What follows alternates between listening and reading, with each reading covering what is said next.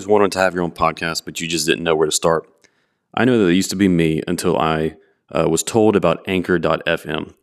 Anchor FM is one of the best podcasting platforms out there because it's free. They help you with distribution, getting onto all the various podcasting platforms. They have tools for editing and for creating all the podcasts, uh, and they even have monetization tools. It's a really, really great app and website. I highly recommend it. If you want to get your own podcast going, go and download the free Anchor app or go to anchor.fm to get started. I can't recommend them highly enough. So download that free Anchor app or go to anchor.fm so you can get started making your own podcast.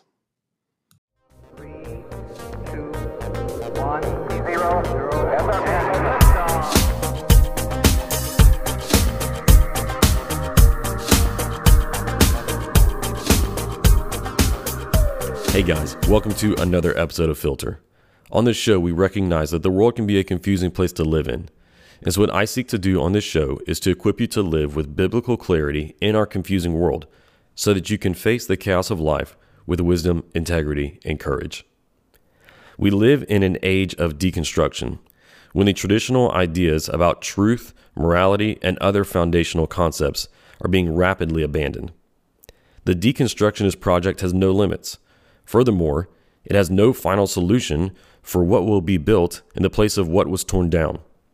Therefore, people are inevitably driven to a life of emptiness and cynicism since they have no solid grounding to stand upon. My guest on today's show argues that our culture must be challenged to live the examined life, a way of living that evaluates the worthiness of our culture's dominant values and asks if there's a better way to live. I'm glad to welcome Os Guinness back to the podcast to discuss his latest book, The Great Quest Invitation to an Examined Life and a Sure Path to Meaning. We discuss the problem of our culture's deconstruction cynicism, how the attempts to live without meaning in life are futile, and how Christians can be confident in the gospel's power. Os Guinness is the author or editor of more than 30 books, including The Dust of Death, The Call, Fool's Talk, and The Magna Carta of Humanity. A frequent speaker and prominent social critic, he has addressed audiences worldwide, from the British House of Commons to the U.S. Congress to the St. Petersburg Parliament. He is a senior fellow at the Oxford Center for Christian Apologetics and was the founder of the Trinity Forum. Before we dive into this episode, let me encourage you to subscribe to our email list so that you can get the latest content, content sent directly to your inbox. Visit the link in the show notes and you can sign up on my website. Also, be sure that you're subscribed to Filter wherever you get your podcasts so that you can get all future episodes right on your homepage. If you're helped by this content, we'd really appreciate it if you left us a rating and review or shared this show with your friends. Leave Filter a five star review on Spotify and leave a rating as well on Apple Podcast. It'll only take a minute of your time, and when you take these simple steps, it greatly helps us to get the message of biblical clarity out to more people. Well, without any further delay, let's jump into my conversation with Os Guinness.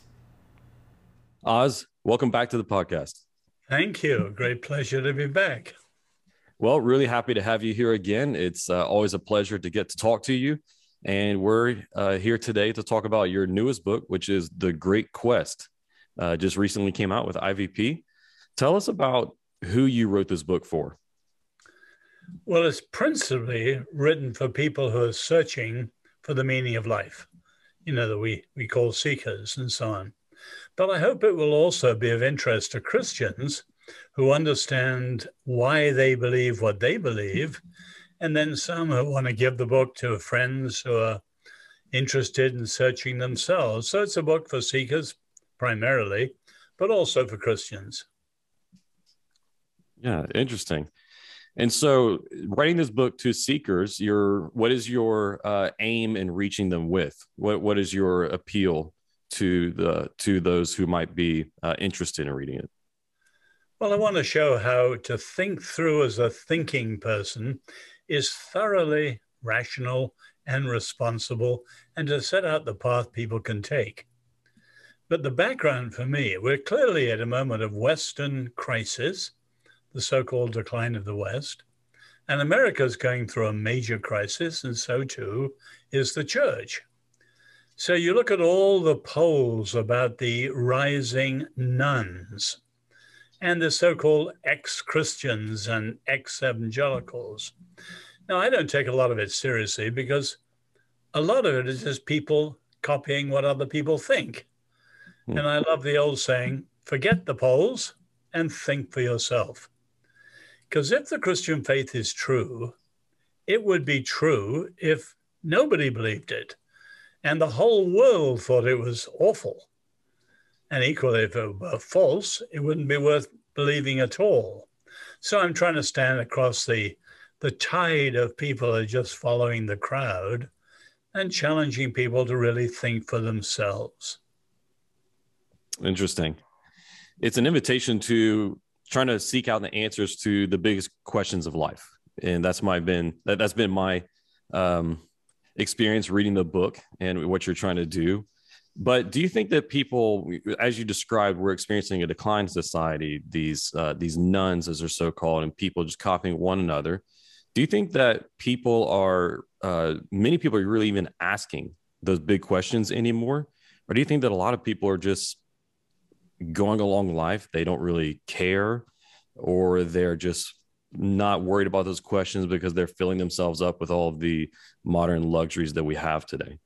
Mm-hmm. No, you're exactly right. As I put it, we have too much in the modern world to live with and too little sense of what we should be living for.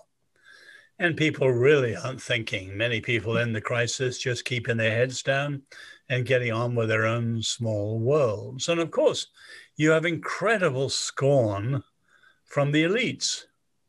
So I'm an Oxford man, both my home and my university. But if you look at the Oxford short introduction to the meaning of life, it says that the question of the meaning of life is for madmen or comedians. Hmm. That is absolutely stupid. If you listen to a conversation like we're having, or go to a film, or read a book, everything we say and read and listen to assumes meaning. And if that's true of trivial things like reading a sentence, how much more is that true of life itself? So, although it's against the tide, I realize that you're exactly right.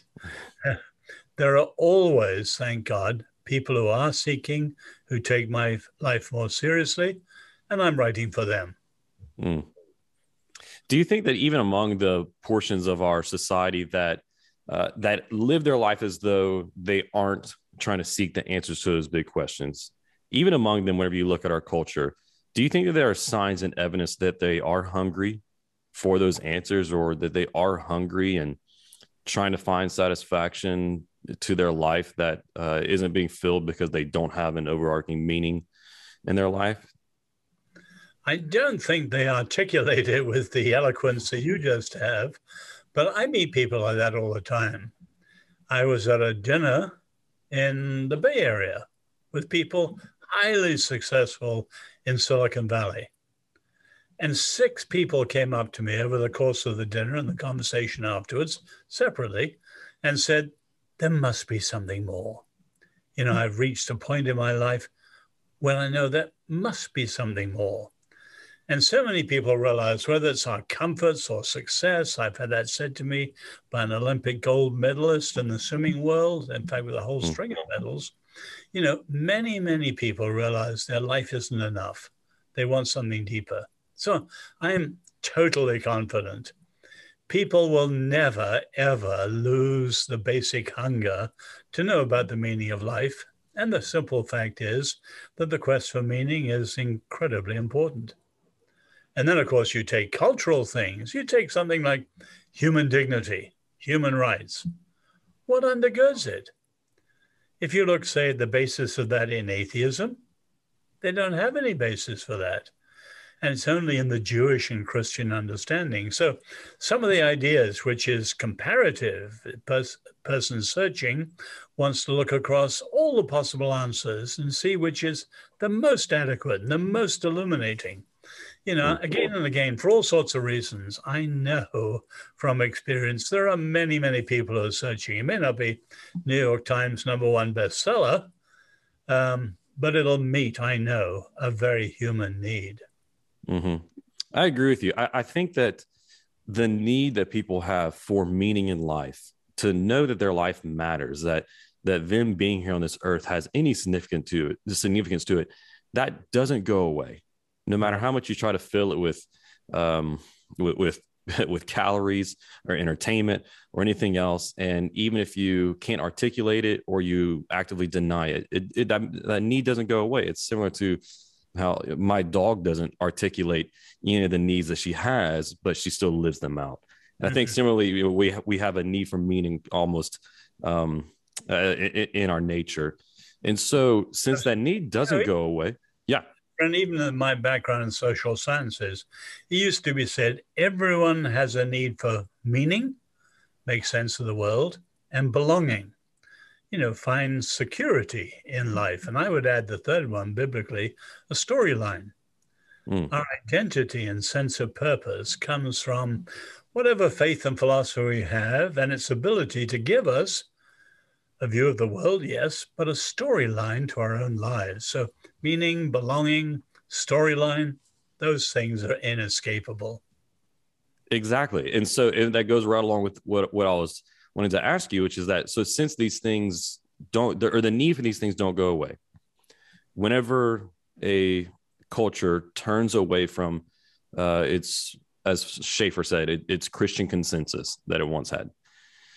To what is it going to turn to to find the satisfaction that it needs for those things for meaning belonging in a storyline. What do you see people turning to? What are the what are the big uh, things that people are trying to fill themselves with today? Well i have to be candid as a christian. Much of the turning away is a revulsion against the hypocrisies and scandals and evils of the church. You know i think the french revolution was the greatest example of that but there's a huge part of our culture, we don't want God if it means X, Y, and Z. So, coming from Ireland, the appalling oppression of the Catholic Church in the Irish orphanages, or in Canada, the treatment of the indigenous people, or here, the scandals of the television evangelists and many others. These things have turned people off. So, we who are followers of Jesus have got to start by saying, they're partly turned off by us. But then we look around the alternatives today. You know, i am writing a, a shorter thing now on some of the hostile anti Western, anti Christian ideologies. You take the red wave of classical and cultural Marxism, or you take the rainbow wave coming from the sexual revolution with its open aim of overcoming the church or you take the so called black wave, in other words, the radical Islamists, and their attempt not only to conquer the little Satan, Israel, but to conquer the great Satan, America and the West. So there have never been more powerful philosophies, ideologies that are counter Western and anti Christian in a strong way. And then, of course, all the other alternatives. So this is an extraordinary moment for people to think it through for themselves. One of the things that I've always looked at as one of the symptoms of our culture that is is sick and struggling to find meaning that's been lost with uh, the, the, with Christianity being pushed to the margins is uh, is an ongoing underlying cynicism, particularly along uh, among I would say my my generation, the millennials. I think that uh, cynicism may might even be a virtue uh, in the eyes of millennials. And in uh, the first chapter of your book, you one of the first statements you wrote that really struck me was you said, "Man cannot live on cynicism alone." So I'm guessing that would you agree with that? That you think that uh, that this pervasive cynicism we see among people is one of the signs of the sickness we have due to a loss of meaning. No, you put it well, and I think it's directly the child of postmodernism because when you've deconstructed things, you, you've seen through everything and you become a cynic. You know, cynic, as Oscar Wilde used to say, someone knows the price of everything, but the value of nothing. Hmm. And you can see that when we realize that what we're saying as an ideal is really because I'm selfish, or I'm hypocritical or whatever it is. Everything's stripped down through deconstruction. And so, as Solzhenitsyn said a long time ago, suspicion becomes the worldview. Because if there's no truth, all that's left is power. Everything you say to me, everything you do to me is based on your power over me. So I've got to listen to you. And cynicism and suspicion are a protective device. I've got to figure out what you're trying to lay on me. And if I can figure out that, I'll be safe. So we're all cynics and we mistrust. And as Solzhenitsyn said, it's a terrible thing when mistrust and suspicion become the worldview of a generation. Hmm. Because you think of something simple like a family, it depends on love and trust in a very positive way. It would be corrosive if all children were cynical about their parents and all parents cynical about their kids and so on. But that's true of the citizen. If we have to mistrust everything the president says or a newspaper writes, eventually that cynicism will undermine freedom. It'll be the end of the American Republic. Cynicism is deadly. Mm. Now, you've got to have strong grounds for something better.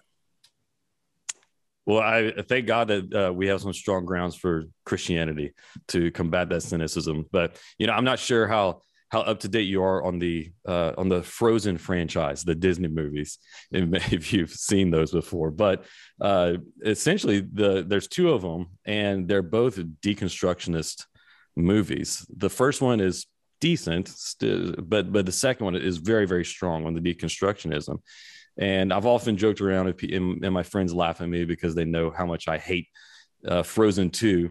But what you've just explained is really the core of the reason that I cannot stand that movie. And, and, and since the moment that I saw it, really had a problem with it because it, it teaches children, it's a deconstructionist narrative, and it teaches children that they should be suspicious of and mistrust their parents, their uh, heritage, and the society that they came from. Uh, and so we even see this in our in our children's movies and in our Disney movies, which were you know once the main fairy tale uh, uh, fairy storyteller. So uh, we see this all over the place. And so what you're trying to offer in the book instead is to uh, the subtitles to an invitation to living a an examined life. What do you mean by an examined life? What is that? Well, that phrase goes back to Socrates, the unexamined life. In other words, the life that you don't care enough about to think and explore what it means. The unexamined life's not worth living. Now, of course, if Socrates was right, many, many people, in fact, most, including people at universities, are leading lives not worth living because they simply haven't thought about it. So, my book is a challenge to people to think about it, to care enough to think through the meaning of life. But I'm not trying to ram any opinion down them, just to set out the pathway by which they can do that rationally and responsibly and come to their own conclusions. As I said, you can follow this pathway. Some might come an atheist or something like that, which I would deeply regret. But people have choice and they have freedom. But the pathway is there. And that's what the book's about. I hope far mm. more would read it and come to know the joy of knowing our Lord, as you and I have. Mm. So, examining your life to see if you're living a life that is worth living, that's a dangerous invitation. I know from reading different thinkers that there's um, several, uh, whether you want to call them the existential, or maybe, uh, maybe with the existentialists would fall into this category, uh, or we can think of absurdists, absurdists who come to say, after examining life, that that life is absurd or that there's no meaning to it mm-hmm. and that uh, that there's really no point in trying to live life well. How would you respond to uh, people like this? Or maybe give the audience some examples of people who have come to that conclusion and then your response to them. the simple answer is that every thought is thinkable but not every thought is livable. Hmm in other words, the test run is what matters. So, people, life is absurd. Okay, try and live that way for a week in a consistent way. You can't. Mm. people have some, Nietzsche called it a danger point. Say, someone says it's all absurd, or I think of a person who said to me, everything's a matter of chemical reductionism, including love. And then say that to someone you really love, your girlfriend or your wife or your husband. There's some point at which people realize that, yes, they can think that way. We're free to think anything, but we can't live every way. And when you hit the road and hit the wall, then people think again. Yeah. A friend of mine, um, Aaron, became a follower of Jesus many, many years ago. He was an atheist, organizing draft resistors in Europe in the 60s, dropping out of Harvard. Came to L'Abri for a few days. I wasn't there when he came. He was very intrigued, although he was an atheist but he was passionate about justice, concerned for the Vietnam War, and he left saying, I'll, I'll try out these ideas as I go around. And he was hitchhiking in Spain. And he was with a, a couple who were professors from Cambridge University. And he engaged them for several hours while he was hitchhiking. And the man literally said everything was chemical reductionism. And then my friend said to him, You mean your love for your wife? She was sitting next to him. Of course, he said. And his wife burst into tears. Hmm. And my friend, who wasn't a Christian then, thought, wow. And that was what made him see the inconsistency, and he became a serious searcher. Wow. I really, really love that line. All ideas are thinkable, but not livable. Mm-hmm. I think that one of the the thinkers who has put forward these ideas and that I see a lot of people in our uh, culture right now are being really captured by is Albert Camus. Mm-hmm. And uh, in his answers to the question of the meaning of life, I know that you deal with Camus in the book. What are what are your uh, evaluations and responses to uh, Camus and others like him who say that the only answers to the meaning of life is to accept its absurdity? Well, when I was a teenager, Camus was my hero. You know, I read Nietzsche, uh, uh, whom I read more now, Sartre, whom I found rather a cold fish, but Camus, he is passionate and compassionate. But at the end of the day, his absurdity left him with meaninglessness. And if you read something like his book, The Plague, it's an incredible book. Dr. Rieux is the humanist atheist fighting against the plague. And the plague, of course, is evil, his picture of evil. But after the burial of one of his friends, can't remember the exact words, it's many, many, many years ago since I read it, he says, You know, we face never ending defeat. In other words, in the face of absurdity, you can be brave, courageous, tackle it. What are you assuming? And what do you hope you will do? So his later book was called The Myth of Sisyphus. Mm-hmm. You remember Sisyphus was the poor man condemned to roll the boulder up the hill and it rolled down again. Roll it up, roll down. In other words, the picture of heroic futility. Hmm. Sadly, that was Camus. And there's a lot of evidence that towards the end of his life, he was actually rethinking much more uh, his Christian faith. There's even some who argue that he was secretly baptized in Paris. I don't know if that's true, but I love Camus and his writing. But at the end of the day, you have a heroism that's futile. Mm. That's a strange phrase to even contemplate heroic futility. Um, and once again, one of those things that is thinkable but not livable, mm-hmm. maybe. But that's great. You said how what you're trying to invite people to is to uh, walk out this path to going from living a non-examined life to an examined life. You said you're not going to force any one destination or opinion on them but you still want to invite them down that pathway. Your hope being that they would find christ in that path. To be able to invite people down that pathway uh, but while still saying I'm going to allow the, the, the decision up to you, not trying to force anything onto you. Um, that that shows, I think, a high degree of confidence in uh, your answer that you put forward, being Christianity, the gospel in Jesus Christ. Where does that confidence come from to be able to invite people onto this journey, but uh, not force any one answer on them? Well, you're right. Uh, just in responding to you, I would say I have a double confidence. One is the notion of freedom. The heart of freedom is the freedom of the heart. So everybody has to think it through and come to their own conclusions. No one should be forced on anyone else, whether coercively or dazzled by arguments like the cosmological argument. Many people are incredibly impressed, but actually unpersuaded. People have to think it through for themselves. So you're right. I have a very high view of freedom and responsibility and challenging people to think it through for themselves. But more importantly, a, a confidence in truth and in the sovereignty of God, too.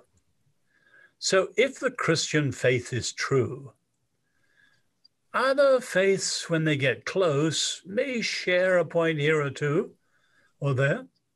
But many people, to the degree they reject the Christian faith, are off into wonderland one way or another, mm-hmm. fantasy and unreality. So take Elijah talking to the prophets of Baal. You know, he's one man against 850 and the royal court against him and the people sitting on the fence. No one's on his side. What does he say? He doesn't say, Come back to God, come back to God. Israel will fall apart, like some preachers. He says, No, no. If Baal is God, follow Baal. Now, that's, you read that in 1 Kings 17 and 18. That's very daring. If Baal is God, follow Baal. How can he dare to say that? Because he knows the Lord is God and Baal isn't. So when he tries to follow Baal, he'll hit his head against the wall again. And again and again, you see people, who would you like to follow? Who do you have in mind, as Dallas Willard used to say? Follow them right to the ruddy end, as C.S. Lewis said. Push people to the logic of their presuppositions, as Francis Schaeffer used to say. I like Lewis's follow it to the ruddy end, but you get the idea. The more people are true to what they say is true, which is not true, at some point they're bound to hit a snag. And then they may say, well, that's not adequate. Let me look for something that has a better answer at that point, and the gospel does. Yeah, what if we think through it that way? It it seems to be saying that uh, that our God, the God of the Bible, is the God of the examined life. That He's the God who invites people to ask the difficult questions, to examine their lives, to examine Him. I think of Jesus whenever uh, um, John the Baptist's disciples come to him saying, Are you really the Christ? Are you really the one we've been waiting for? And Jesus tells them to look at the evidence. Mm-hmm. He says, Look, look at the the lame who are walking, the blind who see. Uh, he, he invites them to look. Uh, it's okay, to question, and then bring the evidence back to him. Uh, mm-hmm. what, what do you think that says about God and about the gospel that it invites this kind of inquiry and it invites this kind of uh, um, critical thought? Well, I think it's part of the way God's made us in his image and likeness. We're not only rational, we're responsible. And he addresses us as responsible people and takes mm. our responses seriously. Come, let us reason together, he says, and so on and so on. The Lord treats us as adults. Mm. I like that. So we've talked about the examine life and what you're doing in the in the book with inviting people to that. But what about the the the second part of it, which is the the invitation to a life of meaning. Uh, what does it mean to have meaning in life? What if you if you describe that? What does it what does it look like? What does it feel like? Well, a, a, a meaning is a faith or a philosophy or a worldview that gives you reality understood at its best and most complete. So people have described meaning as lenses like spectacles. Which ones are right for our eyes that help us see the world well, a view of the world, a world view, and mm-hmm. so on. Now, of course, only the one that is true will help us see the world everywhere. Every idea may help you somewhere, might explain this or that, but not comprehensively. So, what I've described, tried to do in the book is describe the phases that a thinking person's search will go through. Most people, as we said earlier, aren't thinking. So, phase one, a time for questions. No one's a seeker until life becomes a question or calls them in question. And that's what constitutes a seeker or a searcher. Until then, people are satisfied, whatever they believe. But that first stage is absolutely critical today because most people are comfortable and complacent, as you said in the beginning. And they need to have a jolt to thrust them out onto the search. That's the first stage, a time for questions. What you've just been talking about is more of the second stage, a time for answers, a rather comparative stage when someone with a question looks at all the possible answers to see which one really fits the bill. In other words, is adequate and illuminating. Stage three is a time for evidences. You mentioned that too.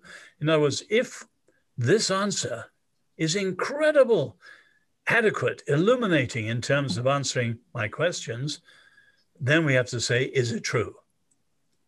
Now, that stage is missing in the postmodern era because nobody bothers about truth.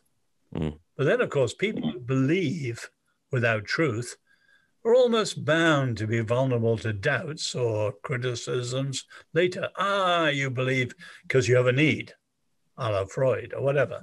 So that stage, a time for evidences, is incredibly important. And then the fourth stage, a time for commitments. It has to be the whole person committing themselves to what they've come to believe. That's really great. I like those four stages. That's uh, a really helpful way of thinking about it, and I like that you include in there the evidence. The time to the question is, is this answer uh, true? I think that what a lot of people base their commitment on is is therapeutic reasons.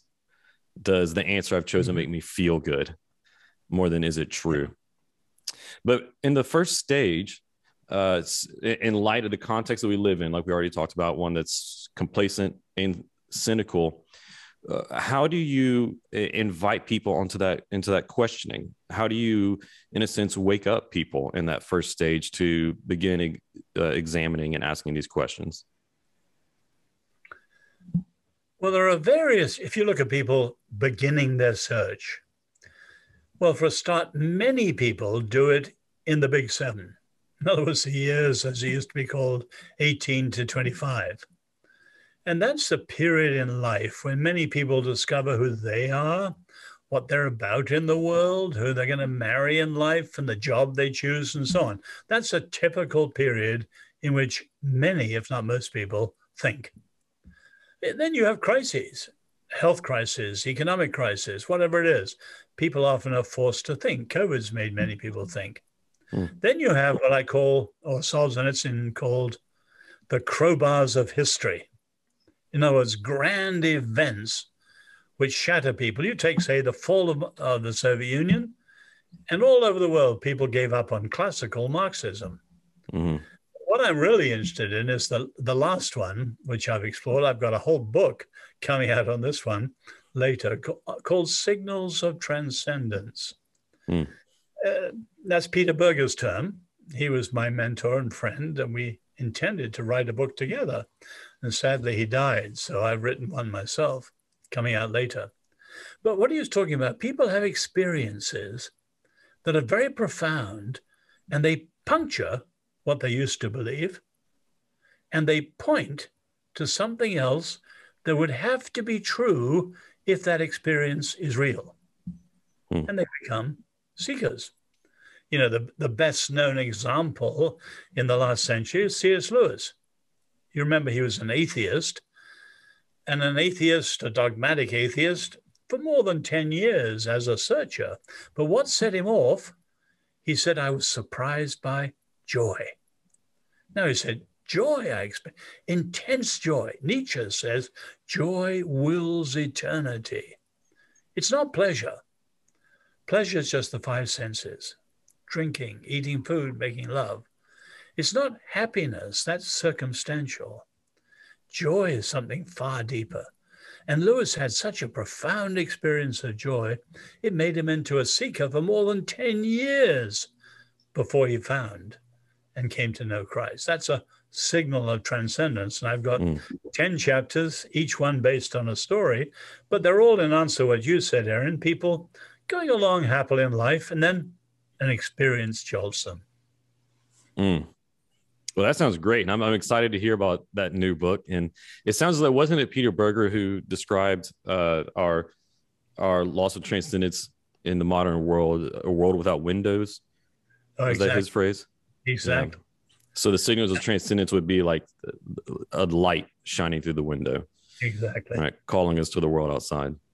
And I think as more and more people realize that, they realize this secularist conspiracy that the world within the windows is all there is, we've got to shatter it.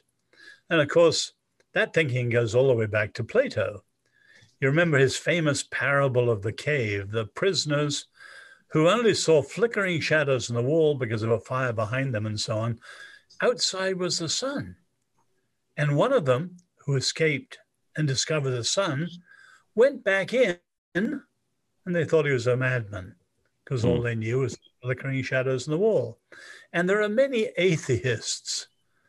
you remember the famous line in Hamlet there are more things in life, Horatio, than are dreamt of in your philosophy. We've got to help many of our fellow uh, citizens in today's world. They can break out of the cave, break out of this world without windows, and come to know the sun. S U N and S O N. Mm-hmm. That's excellent. We can do another episode on the the forthcoming book, but just give us just give us one or two. Well, what are one or two of those signs of transcendence that you or I'm sorry, signals of transcendence that you uh, draw all, people they're to? they're all different for everyone.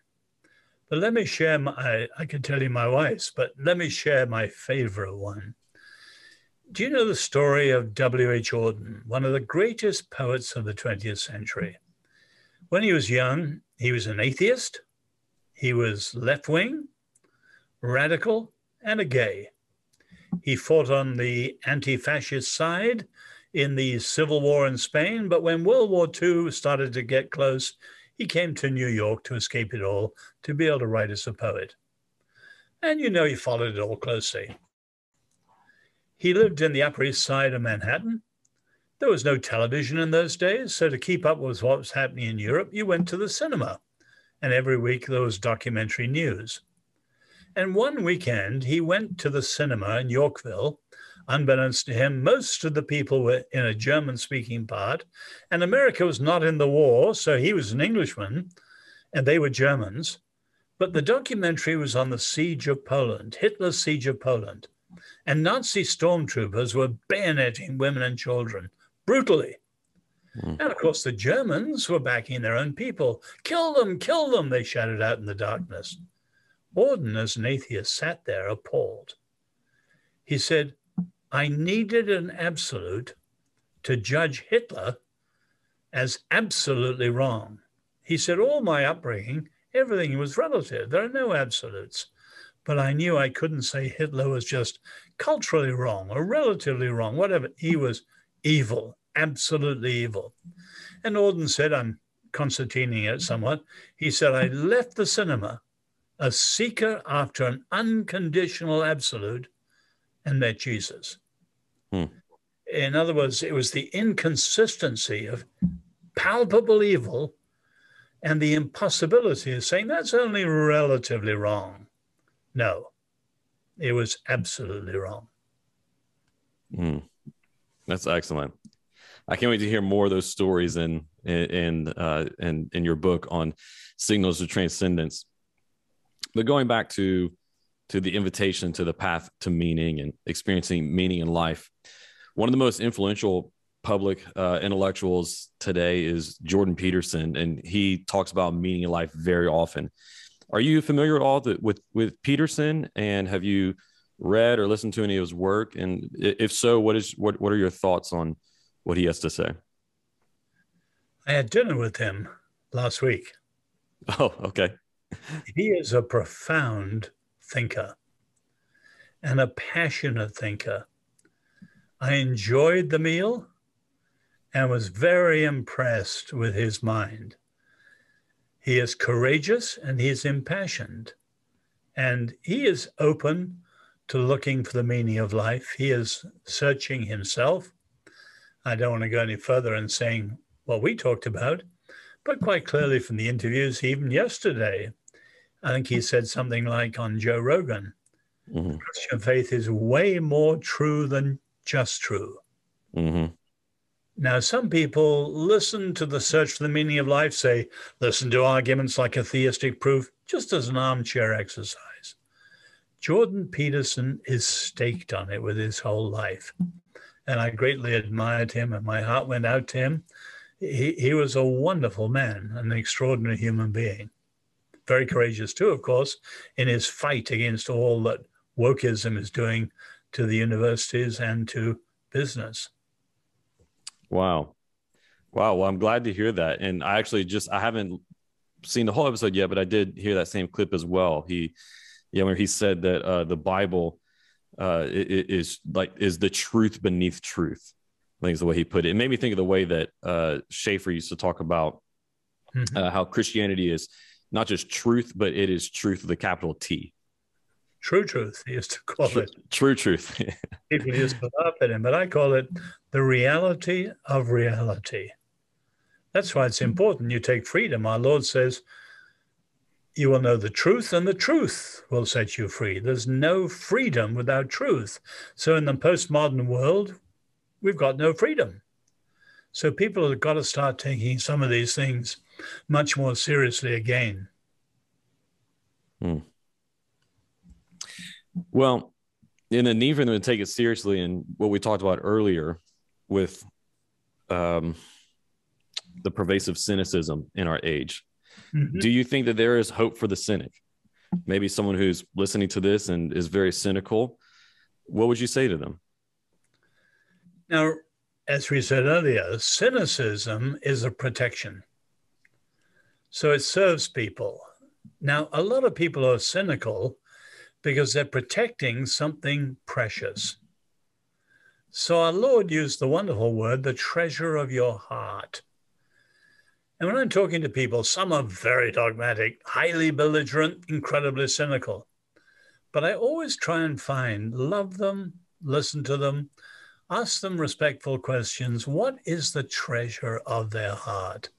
And some of the most blatant cynics are actually people who are protecting something incredibly precious to them, so hmm. important they want to have this armor of cynicism to keep it safe. Now, when that treasure of their heart, what's precious to them, is triggered, then they think enough and care enough to search. Mm. That's great. As we get here close to the finish, uh, do you have any last word or anything that you want to leave listeners with? Hopefully, that they go and purchase the book. But any any last thing that you want people to take away from this conversation or what you want to leave readers with whenever they get your book? Well, Aaron, great question. So many people put the search today against the backdrop of people's just being fed up and sick with all the nastiness of politics and the scandals in the church and so on. In other words, against the cynicism of what we're seeing. But in my reading, and I've read a lot recently about civilization, the rise and fall and decline, and so on. We're at a civilizational moment. The Western world is in an advanced point of decline. And everyone who's analyzed the fall of Rome and every other civilization, they point out that at the end of the day, Whatever made them great in the first place, the dynamic, the source of the dynamic, which in the West, of course, is faith. West is the West is essentially the child of Christendom and the Christian faith. If that is renewed, a civilization can be. If it's not, it's weak or corrupt, it declines and you go on to a different civilization, as so many have. Now, of course, take that notion of renewal of faith. Take the resurrection. Take the valley of the dry bones in Ezekiel. You know, what we're talking about in individuals discovering faith and then people of faith being revived, renewed, awakened in this cultural moment that is a civilizational moment. We're talking about truths that have to be adequate for the future of humanity. What's the highest view of human dignity? What's the basis of freedom? What's the foundation of justice? How do we search for peace, community? Going down the line, which of them, which faith, worldview, philosophy gives you anywhere close to the Bible and the good news of Jesus. So we're talking about something which is the best news ever for the future of humanity. That's great, and I agree. And I love the the rooting it in the resurrection. That's excellent. Well, I just want to thank you so much for being here with us today, Os, and, and having another great conversation. Uh, for you guys who are listening, watching, uh, I'm going to have a link to Os's new book, The Great Quest in the show notes. So if you want to get it for yourself or you want to get a copy for a friend, family member, just go to the link in the description below and you'll be able to get your copy of The Great Quest for yourself and share with others. Hope you do that. Anything else that we uh, mentioned in here, I'll have that linked in the show notes as well. So, Os, just thank you so much for your time today. Uh, it means a lot. I always really look forward to and enjoy getting to have these conversations with you. And uh, this one was certainly no disappointment. And so, thank you for being with us again on Filter.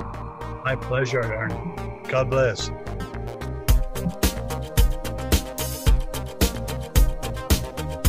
Thanks for listening. I hope this episode provided you with biblical clarity to live with confidence in our confusing world.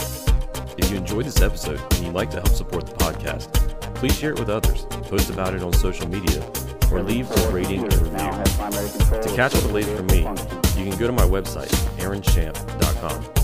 While you're there, subscribe to my newsletter so that you can be updated anytime I share new content. You can also follow me on Facebook, Instagram, and Twitter at Aaron M. Champ. Thanks again, and I'll see you next time. Until then, hold fast to the.